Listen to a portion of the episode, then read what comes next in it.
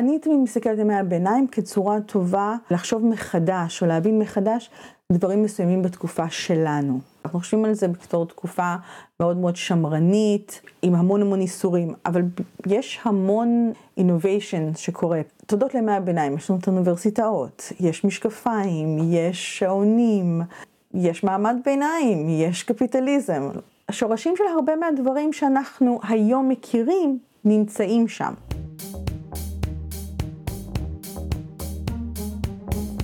המצב הפוסט-אנושי, פודקאסט על טכנולוגיה, תרבות ורוח, עם דוקטור כרמל וייסמן.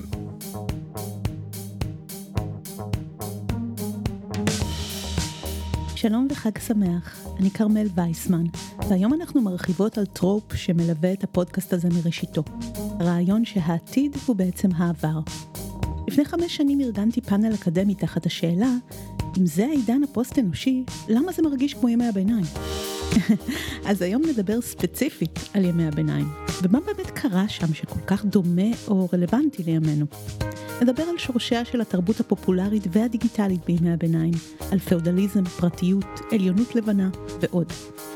נמצאת איתנו היום דוקטור עינת קלפטר, היסטוריונית של ימי הביניים מהחוגים להיסטוריה ולתולדות האומנות באוניברסיטת תל אביב. מתמחה בתרבות פופולרית ופולחן דתי בשלהי ימי הביניים. אנחנו מתנצלות מראש ששפת האם והמחקר של עינת אינה עברית, השתדלנו מאוד וגם העריכה קצת מפצה.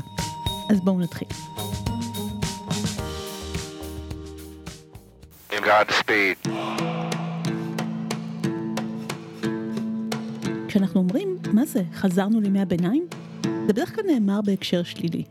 יש מתחת לזה הנחה שימי הביניים הם תקופה שהיא ההפך ממה שאנחנו חיים בו היום, ההפך מקדמה, השכלה, חדשנות. וזה הדבר הראשון שהכי חורה לחוקרי וחוקרות ימי הביניים. הדימוי הכל כך שגוי הזה של ימי הביניים.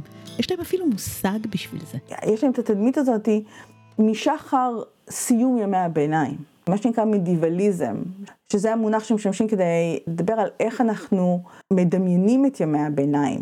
הרנסאנס הסתכל אחורנית ואמר, זה ימי הביניים. זה ברברי, זה לא אנחנו, זה שונה מאיתנו. מבחינת תרבות פופולרית, אני חושבת שאנשים הולכים בחזרה אליו, כי יש תקופות שאנחנו יודעים יותר עליהן, ותקופות שאנחנו יודעים פחות עליהן, ומימי הביניים אנחנו יודעים הרבה פחות מהם, אז הרבה יותר קל גם לנכס אותם. משחקי הכס בעצם נושא, זה פנטזיה. אתם רואים, משתמשים בימי הביניים כדי להצדיק הרבה פעמים דברים שליליים, כי הרבה יותר קשה לתת קונטקסט שלם של מה אני מתכוון שאני אומר עבדים. כלומר, אם אני מתכוון באיטרציה של האימפריה הרומית או משהו אחר, שזה ג'י.אר מרטין הסביר כש... הסבירו לו שהנראות היא מאוד בעייתית, של אישה בלונדינית לבנה, פשוט מצילה ים של אנשים שהם נראים למשון המעטה אחר, אחרים ממנה. ולא רק זה, היא משחררת אותם כדי שהם יעשו משהו עבורה, אז אין להם באמת שחרור. ואז משתמשים בימי הביניים כדי להצדיק את זה. ככה זה היה אז. מתי אז? ב- בימי הדרקונים, אין, אין אז כזה. העניין של עבדות בימי הביניים היא מאוד מאוד מורכבת. קודם כל, ימי הביניים זה משהו מאוד מורכב. אנחנו מדברים על גרוסו מודו, אלף שנה לא כל מקום הוא אותו דבר, לא בכל מקום הדברים מתפתחים באותה צורה, ולא בכל מקום ימי הביניים מסתיימים באותו, באותו זמן.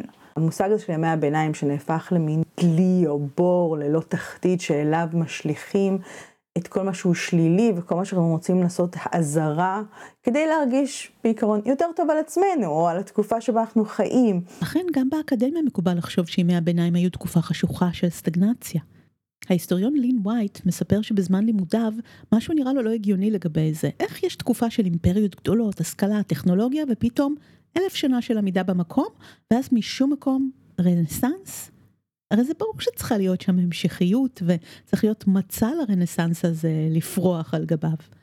אז הוא חקר וכתב ספר על שינוי טכנולוגי בימי הביניים, שבו הראה כיצד ההמצאתיות הטכנולוגית נמשכה, ואילו מין דברים הומצאו אז, ולמעשה ראשית האוטומציה, דברים כמו תחנות מים ורוח, הם גם תוצר של ימי הביניים. תודות לימי הביניים, יש לנו את האוניברסיטאות, יש משקפיים, יש שעונים, יש מעמד ביניים, יש קפיטליזם. השורשים של הרבה מהדברים שאנחנו היום מכירים נמצאים שם. חושבים על זה בתור תקופה מאוד מאוד שמרנית, עם המון המון איסורים, אבל יש המון innovation שקורה. חלק מהנוסטלגיה העכשווית לימי הביניים היא גם אידיאולוגית. אפשר לראות גם באירופה וגם בארצות הברית את המיאוס ההולך וגובר מהגלובליזציה והרב תרבותיות, שבא עם איזשהו געגוע לתקופות שנתפסות כפשוטות יותר, שבהן סדר הגודל של הקהילה היה קטן יותר, וסדר הדברים היה ברור יותר. הימין החדש בארצות הברית למשל, מביט על ימי הביניים כזמן אידיאלי של ערכים שמרניים ועליונות לבנה. אבל עינת מספרת שהמציאות בימי הביניים הייתה רחוקה מאוד מהדמיון המדיאבלי הזה. הפנטזיה של אה, האלט-רייט, הימין החדש, הם מסתכלים אחורית על ימי הביניים ואומרים, אה, ah, זה הרגע שהל... שהאדם הלבן עמד אה, בראש הכל.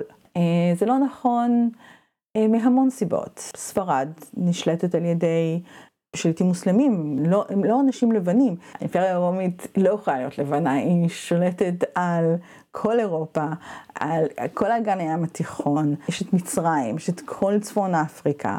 חלק מהקיסרים מגיעים מצפון אפריקה. הנוצרים המוקדמים, או הנוצרי המפורסם ביותר, ישו, היהודי, הוא כנראה לא היה אדם לבן, אוגוסטינוס. הוא היה הבישופ של היפו.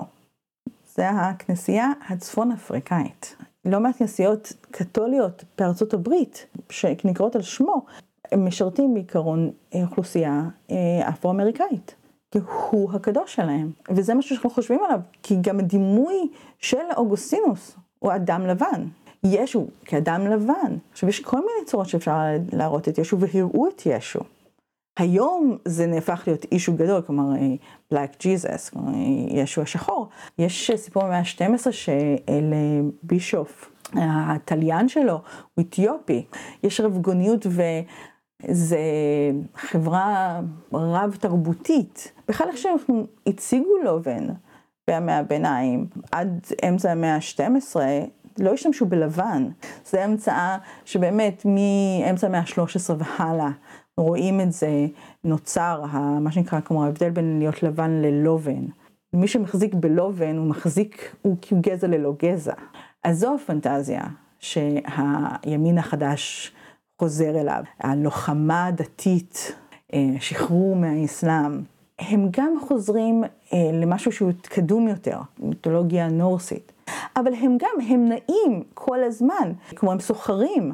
הם מיישבים את אמריקה, את יבשת אמריקה במאה העשירית ה-11, כלומר התחככות עם תרבויות מקומיות, זה לא איזשהו עולם לבן, צחור, עידן התמימות הלבנה, the age of white innocence, זה לא. למעשה יש סמלים מימי הביניים שמשמשים היום בהפגנות גזעניות, שהמקור שלהם בכלל לא לבן. נראה שאחד הסמלים שמישהו השתמש בשרלטסוויל, הנשר השחור, זה הסמל, האטריבוט של סנט מוריס, שהיה קדוש שחור. קדוש שחור בימי הביניים. סיכום ביניים. ימי הביניים הם תקופה של חדשנות והמצאתיות, עידן רב תרבותי וגלובלי, ממש כמו בימינו. והחזרה לימי הביניים היא לא רק אמירה מטאפורית. ימי הביניים הוגדרו על ידי המעבר לרנסאנס שבו התפתח ההומניזם המערבי. אז היום כשאנחנו מערערים עליו ומפרקים אותו עם הפוסט-הומניזם, לא פלא שהפירוק נראה או מרגיש קצת כמו מה שהיה לפני הרנסאנס, ימי הביניים. הדוגמה הראשונה שנרצה להביא קשורה לאוריינות שלנו. אנחנו גדלנו על תרבות כתב וספר ואנחנו מתייחסים לזה בתור סטנדרט, אבל בעיניים היסטוריות תמיד היינו אנשי על פה בתפיסה שלנו והתקשינו מאוד להתרגל לעולם של הכתב והדפוס. מרשל מקלואן בנה קריירה על הטענה הזו, אבל גם ההיסטוריונית אליזבת אייזנשטיין למשל, מספרת שרק במאה ה-19 הקריאה האילמת הפכה לנורמה.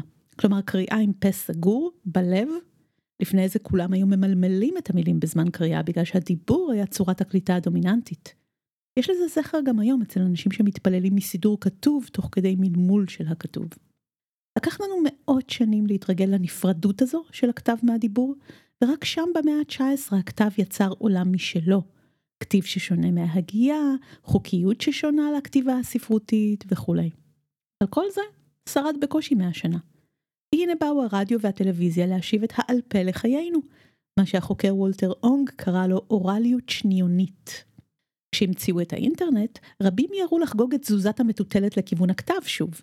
אבל מה רבה הייתה האכזבה כשהסתבר שהכתיבה הדיגיטלית היא בעצם סוג של דיבור. חוקר התקשורת אורן סופר, זיכרונו לברכה, קרא לזה אוראליות אילמת. כתב עם מאפייני דיבור אבל ללא הגיעה בקול. והמצב הזה לא סתם מזכיר את מה שקדם לעידן הדפוס בימי הביניים. ספרים נכתבו אז בלשון דיבור מפני שהם היו מיועדים להקראה פומבית על ידי המעטים שידעו לקרוא. הם נראו יותר כמו טקסטים בוואטסאפ, לא טרחו על דקדוק ופיסוק ושגיאות כתיב, היה כתיב שמותאם להגייה של המילה בעל פה, והנורמות הלשוניות עוד לא באמת גובשו. אני תמיד מסתכלת על ימי הביניים כצורה טובה לחשוב מחדש או להבין מחדש דברים מסוימים בתקופה שלנו. איך משתמשים בדימויים, איך אנחנו צורכים ידע, איך אנחנו קוראים דברים. אז הקריאה היא פומבית. יש אדם אחד או אישה אחת שמקריאה לקבוצה שלמה, אה, שמעבירה את הטקסט. ופה יש משהו מעניין של אה, שיתופיות, בזה שמי שמקריא גם הרבה פעמים מבנה משמעות. אז בימינו יש קריאה באמת אה, שיתופית ומשתתפת, בכמה רמות. אחד, הכתיבה בשולי הטקסט. כלומר, קומנטרים וכאילו טוקבקים קיימים מאות בשנים. עכשיו, הטקסט הולך מאדם לאדם, אז, אז גם זה מתווסף, אתה רואה את מה שמישהו אחר כתב. עכשיו, יש גם דיאלוג עם הסופר הרבה פעמים, הרבה מהטקסטים לא מגיעים מובנים. הרבה פעמים אנשים גם נותנים פידבק, הרבה פעמים אנשים אה, משנים את הטקסט שלך, ממש כי עושים עריכה אקטיבית אל תוך הטקסט. הטקסט המרכזי הוא לא בהכרח סטטי, אפשר גם למחוק בתוכו ולהוסיף בו ולקשר אליו דברים. זה עוזר לטקסט, זה עריכה כזאתי אקטיבית בתוך הטקסטים, ששוב, עוברים מידיים שונות מדור לדור בעצם, וממשיכים להכניס עליהם דברים. הם מאוד אוהבים לדבר על אה, טקסטים של מדרש כוויקיפדיה. הפורמט של ויקיפדיה שנראה כל כך חדשני, הרבה אנשים כותבים יחד, כל אחד מוסיף את שלו, אין זכויות יוצרים, זה הפורמט הרווח בימי הביניים. בתקופה ההיא בכלל לא העריכו את החדש ואת היצירתיות של האינדיבידואל, אלא את המסורתי, העממי וההשראה האלוהית. חשיבה של בעלות על טקסט היא מאוד מאוד שונה ל innovation. אין את אותו ערך. הרבה פעמים גם אם אתה המצאת את הסיפור, הרבה פעמים אתה תעשה לזה framing שאומר, מצאתי סיפור באיזה ספרייה, עכשיו אני הולך לספר לכם אותו. בעיקרון ייתכן שבכלל לא קיים כזה סיפור, אבל אתה פשוט לא יכול להגיד אני המצאתי סיפור. זה כמו שאנחנו, כשאנחנו חושבים על אומן, אנחנו חושבים על גאון שיוצר מתוך איזה משהו עצמי ולבד, והכל שייך אל אותו אדם או בת אדם בעצם. באמת זה לא כך, זה העולם הפרה-דפוס והפוסט-דפוס. אה, שמאוד דומים. ויש את תקופת הדפוס, היא תקופה יחסית קצרה. אני חושבת שתמיד היינו אוראליים, אני חושבת שהיה איזו תקופה שהייתה העלאה של הספר עצמו כארטיפקט, כאובייקט, בעצם פטישיזם של הספר עצמו. אני חושבת שהיה פשוט איזה רומן מסוים עם, עם הדפוס, אפילו עם הכתב, עם הדפוס. אמורים קרוא וכתוב, כאילו זה דבר אחד. איפה שזה שני פעולות שונות לחלוטין, גם אצלנו הם, זה, זה שונה. בגלל שאנחנו, ככה אנחנו לומדים לקרוא וככה אנחנו לומדים לכתוב, יש כישורים בצורה שאנחנו חושבים שמזין אחד את השני. אבל אם חושבים על איך אני קוראת בטלפון שלי, איך אני קוראת על המחשב, על כל מסך, אני מגלגלת, אני פשוט אפילו לא עברתי ל... לא חזרתי לימי הביניים, אני חזרתי לתקופה קדומה יותר, לפני קודקסים בעצם, אה, בצורה שאני קוראת. האינדקס, שהוא כזה מהפכה חשובה, איפה אני יכולה למצוא את עצמי, במקום לגלגל כל הזמן, אנחנו ויתרנו על זה ברמות מסוימות. נכון, יש control F, אבל אתה לא בהכרח משתמש בזה, לא בטלפון, לא בטאבלט. לפני עידן הספר באמת כתבנו בתוך מגילות. אם תחשבו על איך נראה דף HTML באינטרנט, אז אנחנו גוללים אותו יותר כמו מגילה מאשר מדפדפים בו כמו ספר, אפילו שלתוכנה קוראים דפדפן. אבל מאז המולטימדיה החזירו אותנו עוד יותר אחורה לימי הביניים. כמה אנשים היום קוראים ספרים וכמה בעצם שומעים אותם?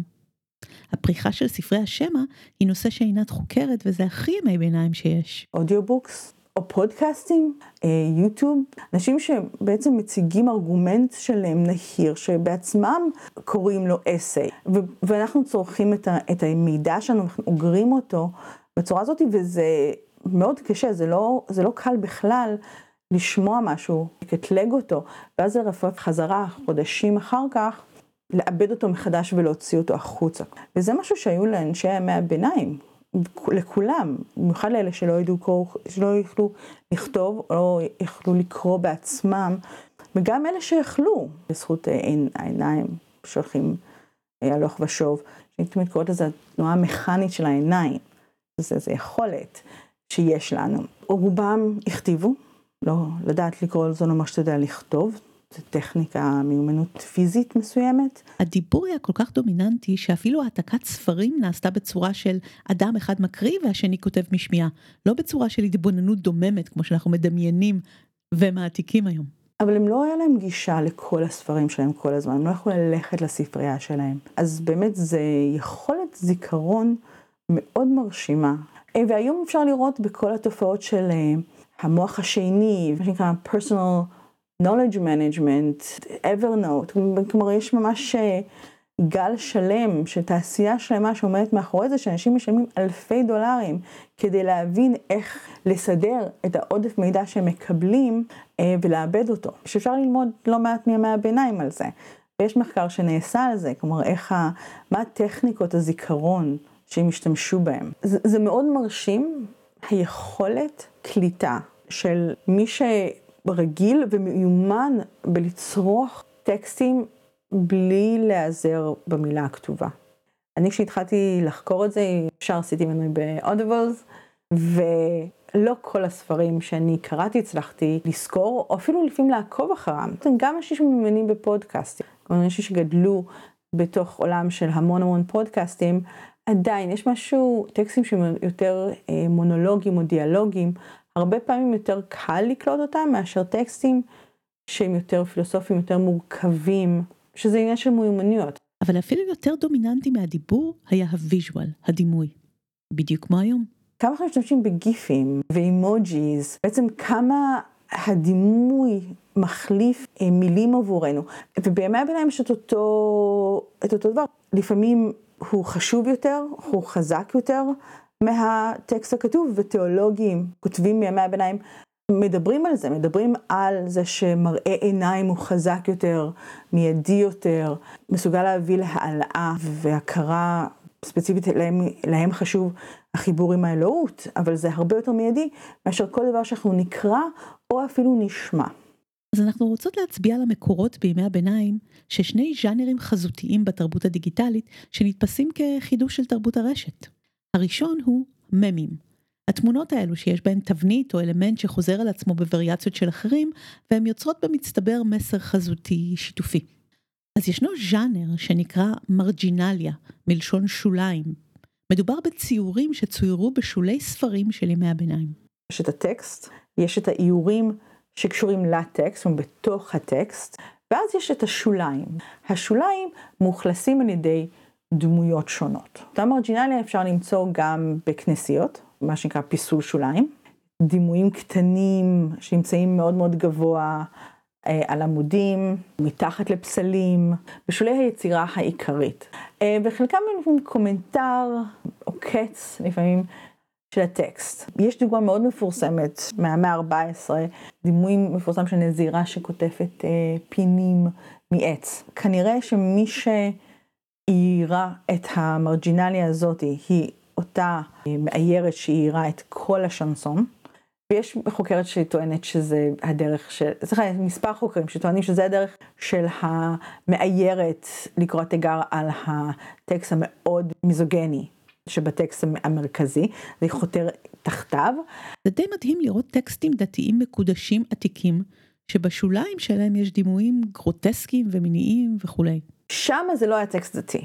זה, אז זה עוד פיקנטריה בתוך טקסט שהוא יחסית פיקנטי. אבל בתוך הכנסיות גם יש את המרג'ינליה הזאת, בעצם יש את האנשים שמראים את, אה, את, את האחוריהם עם רגליים אה, פתוחות ומראים את אה, איבריהם השונים, או דמויות פנטזיונריות, והבישופ לא לא שם לב שזה קורה. הרבה פעמים זה משהו שמוזמן. זה אף אחד לא יודע, כלומר אין תשובה אמיתית לזה, זה אניגמטי, אה, אבל יש הרבה קריאות אה, מטאפוריות של הדימויים הללו, מראים או מדברים על אה, חטאים מסוימים, אז יש דמויות שמחזיקות, רואים אותן בעצם מחזיקות את מה שעומד מעליהם. אם זה פסל, אם זה מפתן דלת, אם זה הגג של הכנסייה, בעצם בהרבה פעמים אלה דמויות שליליות, כלומר זה העונש של אותו דמות. אז הסיבה שאנחנו אומרות שזה כמו ממים, זה שלמרות שהם צוירו על ידי אומנים ואמניות שונות בתקופות שונות ובספרים שונים, יש שם תמות, יש שם שכיות, ממש כמו בממים, יש אלמנטים שחוזרים על עצמם ויוצרים יחד מסר קולקטיבי. אחד הממים האהובים והמפורסמים מהמרג'ינליה של ימי הביניים הוא מם האביר והחילזון. בשוליים של כל כך הרבה ספרים מצויר הרעיון התמוה הזה של אביר שנלחם בחילזון. יש אבירים שלוחמים בחלזונות, בכל מיני חיות אחרות, שהן קטנות יותר, כמו זה אביר. אז פה יש את הלעג לאבירות, לגב, לגבריות. קשה לדעת מה המשמעות של זה, בדיוק כמו שהיסטוריונית מהעתיד תתקשה לקרוא ממים מתקופתנו על דרייק ווילי וונקה כנראה. אני אשים את התמונות שהזכרנו מתוך המרג'ינליה בתמלול של הפרק. ז'אנר חזותי נוסף שאפשר לראות לו תקדים בימי הביניים הוא הסלפי, אותו צילום עצמי שנעשה עם המצלמה הקדמית של הנייד. נכון, היו פורטרטים עוד בציור, אבל סלפי הוא לא רק פורטרט, ולא סתם פורטרט. סלפי הוא דימוי שהוא פעולת דיבור עם מחווה גופנית. אני מראה לעולם סיטואציה מנקודת מבטי. אני נותנת עדות שהייתי שם וחוויתי את הדבר. גם בימי הביניים היה נפוץ סוג של ציור שהכניס את העצמי לסצנות בצורה כזו, וזה נקרא פורטרט הפטרון, או דונור פורטרט. הפורטרט של אה, פטרון זה הכנסת הפורטרט של פטרון או פטרונית אל תוך היצירה. פטרון זה מישהו שעושה את היצירה. הוא מאפשר ליצירה להיווצר, להיות. כמו שהיום אנחנו חושבים שמי שעושה את האומנות זה רק האומן עצמו. אפילו אם העבודה היא מוזמנת לפטרון, למי שנותן את הכסף, יש פחות אה, מקום בעשייה. איפה שבתקופות קדומות בימי הביניים, כשאומרים אה, מפקת, שזה, ב, אני עשיתי את זה, זה יכול להיות האומן האנונימי, אבל זה בהחלט הפטרון גם.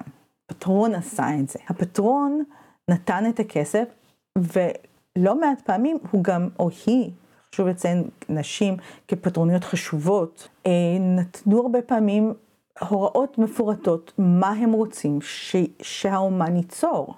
אז הצורה הכי קלאסית של פטרון מופיע ביצירה זה בדרך כלל קורע ברך, תנוחת תפילה, כאשר הוא או היא או הם, משפחה זה זוג, מלווים לרוב על ידי הקדושים הפטרונים שלהם, כלומר שהם נושאים את שמם, והם מציגים אותם אל שאר קהל שנמצאים ביצירה, אה, או שהם נמצאים בצד ומסתכלים על, הצ... על הסצנה, סצנה נרטיבית, דוגמה, אה, אז הם לוקחים חלק במובן מסוים בפסיון של ישו, או הם מוצגים על ידי הקדושים שלהם אה, בפני מריה וישו, כמו שהיא מחזיקה אותו, שזה סצנה פחות נרטיבית.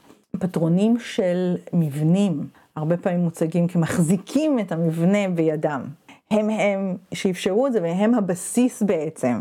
הפטרונים שנתנו את הכנס, כלומר את המבנה, הרבה פעמים היו על הפסאדה או בתוך, או בפיסול או בפסיפסים על גבי קירות הכנסייה. במקרים אחרים זה אלתרים, אלתר זה בעצם תמונה, ש... תמונת מזבח. אפשר לחשוב על זה אצל סלפי ואני אסביר למה. כלומר, זה שאתה יכול לבקש ממישהו לצייר אותך ונותן לו כסף, זה לא תרבות אה, נמוכה. אם כל מה שאתה יכול להרשות לעצמך זה טלפון פליפ, אתה לא יכול לעשות סלפי, נכון? סלפי הוא מטכנולוגיה מסוימת ומעלה. אני לא אומרת שצריך אייפון בשביל זה, אבל בעיקרון זה התחיל משם. בסופו של יום, שכבר אז היה בעצם סמל סטטוס, הסלפי הוא סמל סטטוס. שאתה חושב שאתה עושה משהו, או את עושה משהו מספיק מעניין כדי לעשות סלפי, וגם אז לשים אותו ב, ב, במרחב הציבורי. התמונה העצמית שנמצאת במרחב הציבורי, זה בפירוש אה, אותה מוטיבציה, זה בפירוש להראות, אני הוא איקס, אני הוא אדם מאמין, אני הוא אדם שעושה מדיטציה כל כך טובה, ורפלקציה כל כך חזקה על הפסון של ישו, שתראו, זה החזיון שלי, ואני מראה לך את החזיון, ואני מהווה עבורך דוגמה. הדרישה לדמיין תפקיד אקטיבי בפסיון, זה לא בוא תדמיין את, או תדמייני את ירושלים בשנת 30 אה, לספירה. לא, זה קחי את השכונה שלך, תדמייני שזה ירושלים. תקחי את השכנים שלך, תדמייני שהם מבכים כמוך, או יחד איתך, בפסיון. לעשות אה, מין סרט נעם בראש ממה שיש. המחסום כדי בעצם לעשות את, את הוויזואליזציה הזאת הוא הרבה הרבה יותר נמוך. והאלתרים האלה הרבה פעמים מראים את זה. וכן, זה לבוא להראות, אני, אני נתתי, אני עשיתי, אני רוצה שיזכרו, אני רוצה שיזכרו אותי ויחשבו עליי ויתפללו עבורי. אז יש את אותם רעיונות של הסלפי, במובן הזה כן. אה, ואתה גם רוצה להראות שאתה משתתף באירוע מסוים. כלומר, אתה מתעד את, את ההליכה שלך, זה כמו שאתה מתעד זה שאתה הצלחת להיכנס למסעדה הזאת, או להגיע לדוכן פלאפל הספציפי הזה, מכל הדברים הללו שאתה רוצה להראות, קיימים בתוך זה, כלומר אנחנו לא שונים מהם.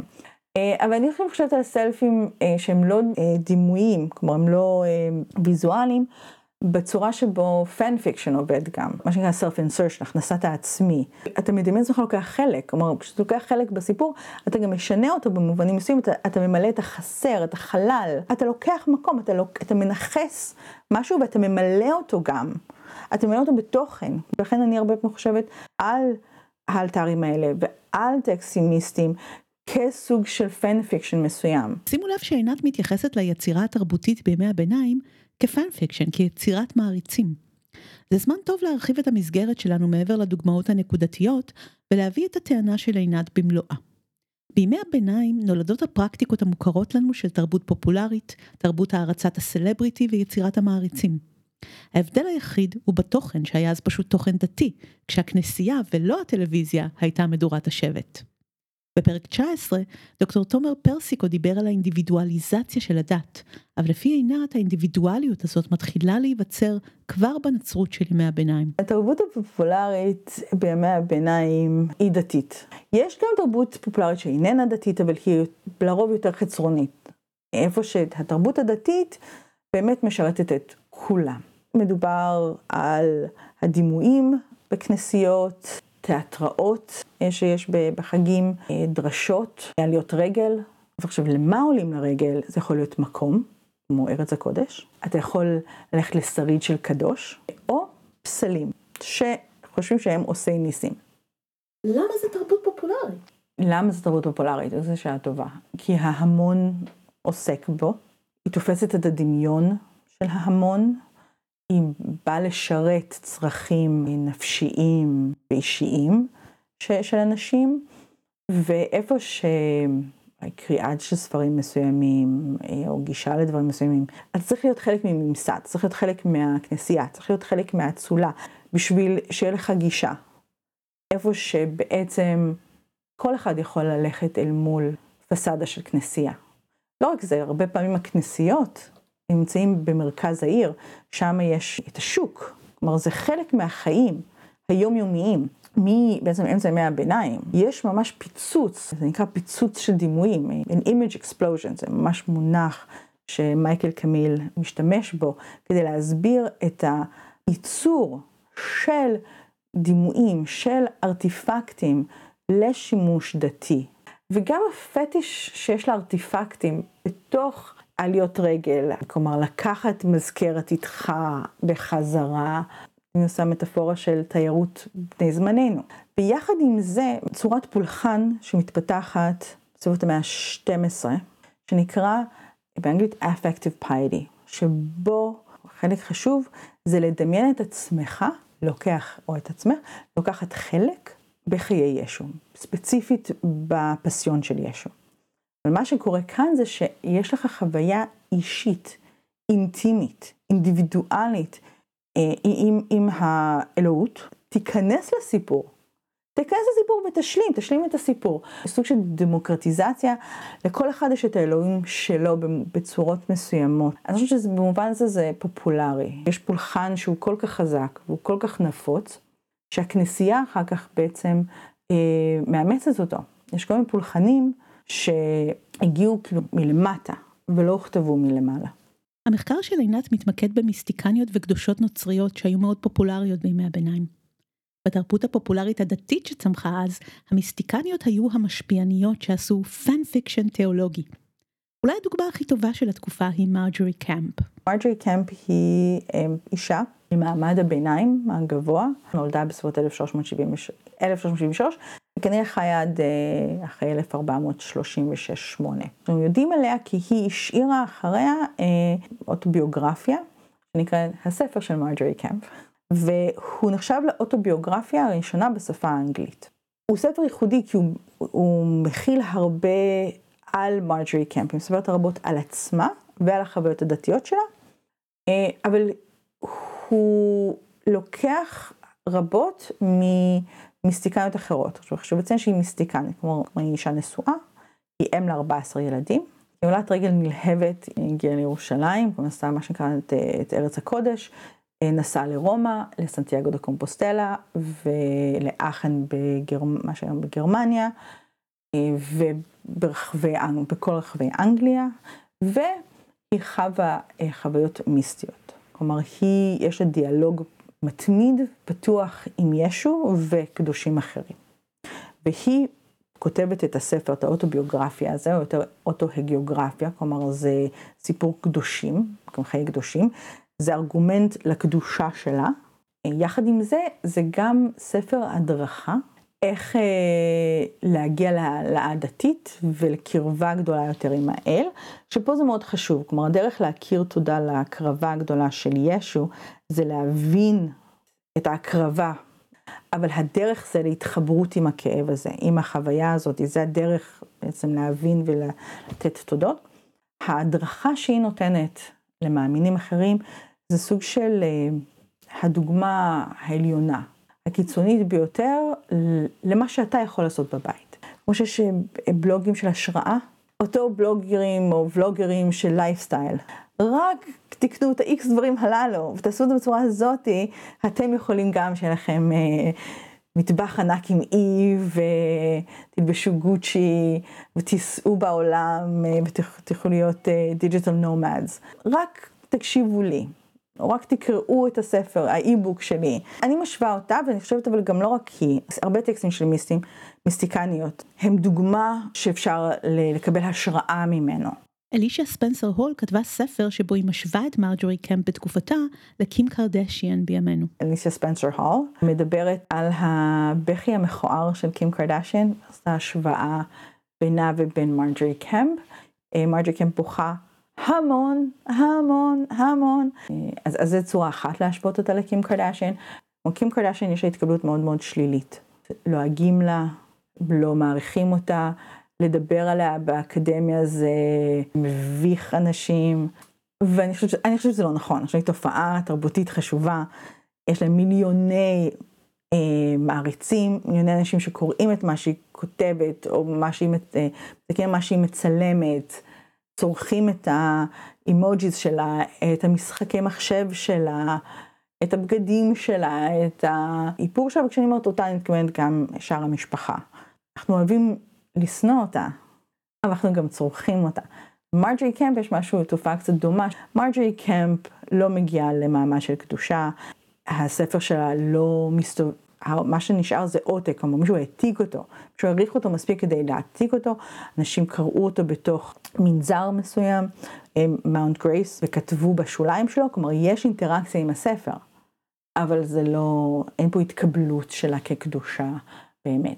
הספר מדבר על איך אנשים לא אוהבים אותה, לועגים לא לה, רוצים להעמיד אותה לדין על מינות, like heresy, שהיא לא אורתודוקסית. מצד שני, מישהו כותב את הסיפור שלה, מישהו מעתיק את הסיפור שלה, אין מישהו בהיררכיה הכנסייתית הגבוהה באנגליה שהיא לא פוגשת, שלא פותח את ביתו בפניה, שלא סועד איתה, שלא שומע אותה.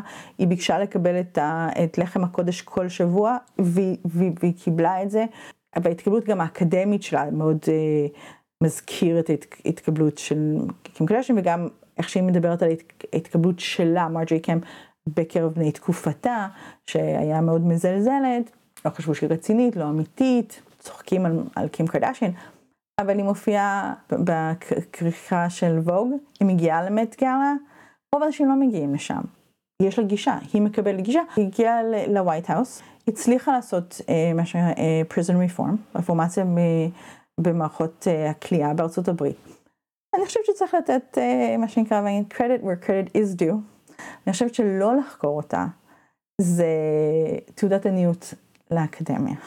אז קמפ עושה סוג של fan fiction של ישו, סוג של סלפי, מעיזה להכניס את עצמה לסצנות בחייו. אחד מהמעמדי הפסיון שהיא מדמיינת, מריה, אמו של ישו, מן הסתם מתאבלת. מרג'י קמפ אה, עושה לה hot טודי, כלומר, הוא באמת מבשלת עבורה משקה מנחם.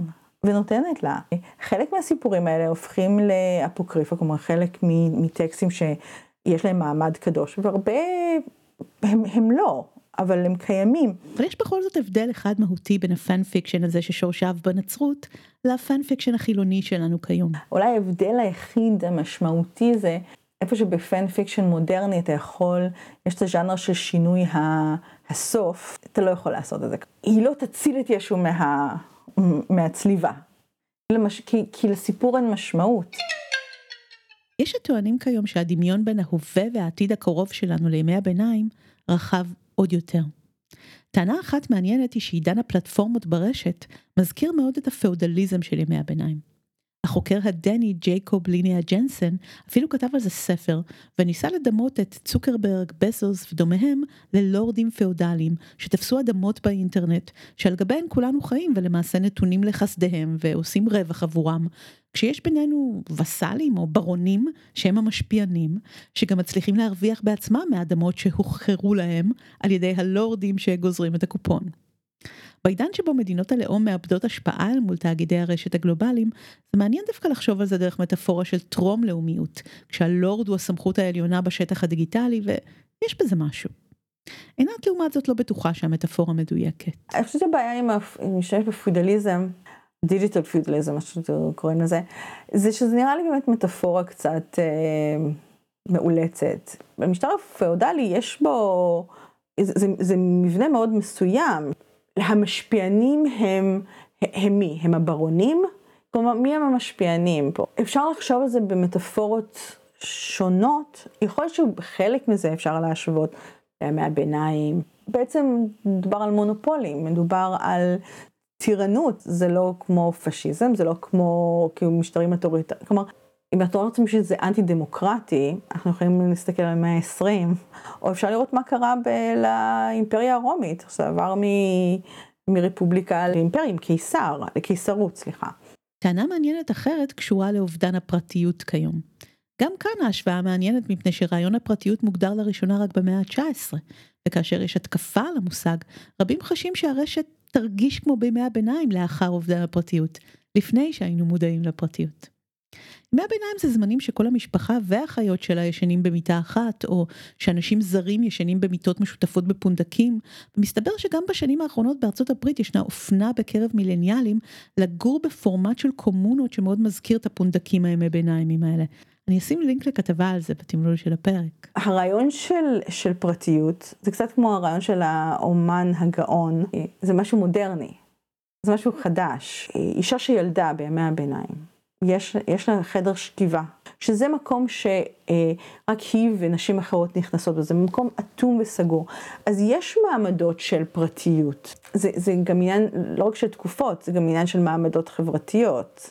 יש לנו הבדל הגדול זה שאנחנו בוחרים לוותר. יש לנו בחירה של ויתור על הפרטיות שלנו, שאנחנו עושים כל יום מחדש. זה מעניין להסתכל על ההתנהלות של האדם הפרטי שאין לו פרטיות.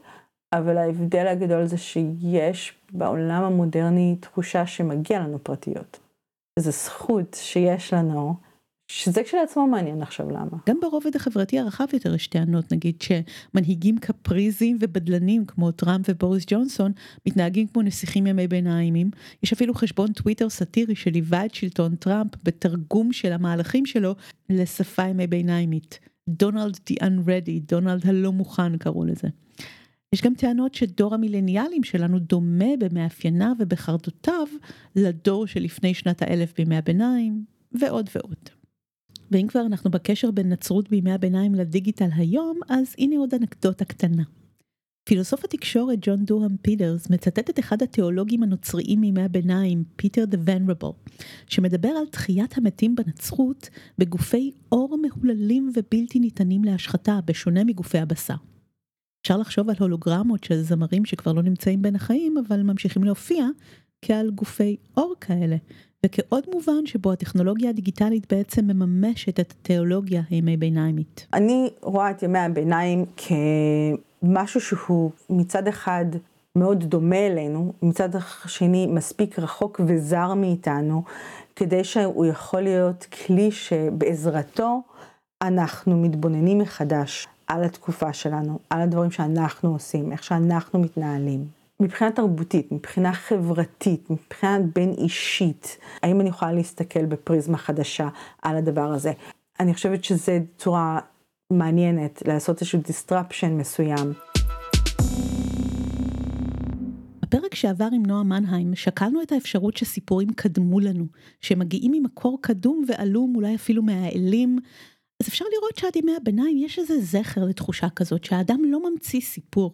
זה הרי היבריס לומר שהאדם יוצר, בורא, לומר המצאתי סיפור זה כאילו להגיד אני כתבתי את התנ"ך. יש לי מקום רק כמפרש, כמעריץ. ובעצם עינת מראה לנו איך יוצרים ויוצרות הסתירו מה שנגדיר היום כיצירה מקורית בעטיפה של פרשנות והערצה. אז האם העתיד הקרוב ידמה עוד יותר לימי הביניים? הפילוסוף קן וילבר הגדיר פעם מושג מעניין בשם כשל הקדם פטר, The Pre-Trans Fallacy. זה כינוי לתופעה שבה אנחנו משטחים ומשווים את מצב הפרה, המצב הלפני, עם מצב הפוסט, מצב האחרי של משהו, בגלל כמה נקודות דמיון. אבל בפועל אי אפשר למחוק את המשהו הזה שבאמצע, בין אם זה הדפוס, ההומניזם, הפרטיות, האינדיבידואליזם וכולי. כאילו גם כשאנחנו קצת חובטים בזה בעידן הפוסט, הצורות החדשות שלנו בעצם כוללות את הדבר שבאמצע ומתבססות עליו. אז הפוסט לא זהה לפרה. הוא סוג של סינתזה חדשה. אולי האתגר שלנו זה לזהות את מרכיבי הסינתזה. עינת הציעה פה הצעה מפחידה, שאולי הפאודליזם מסונטז עם פשיזם של המאה ה-20 למשל. בכל מקרה, ימי הביניים מהווים שורש תרבותי ורפרנס מעניין וחשוב להבנת ההווה והעתיד הקרוב הפוסט-הומניסטי שלנו. בפרק הבא אחרי החגים, כמחווה לשובו של עולם משחקי הכס לחיינו עם הסדרה בית הדרקון, נתמקד בקשר הארכיטיפי בין נשים לדרקונים. בינתיים המשך חגים שמחים ואל תשכחו לדרג את הפודקאסט חמישה כוכבים בספוטיפיי ובאפל פודקאסט, כדי שאנשים נוספים יוכלו להיחשף אליו. נשתמע.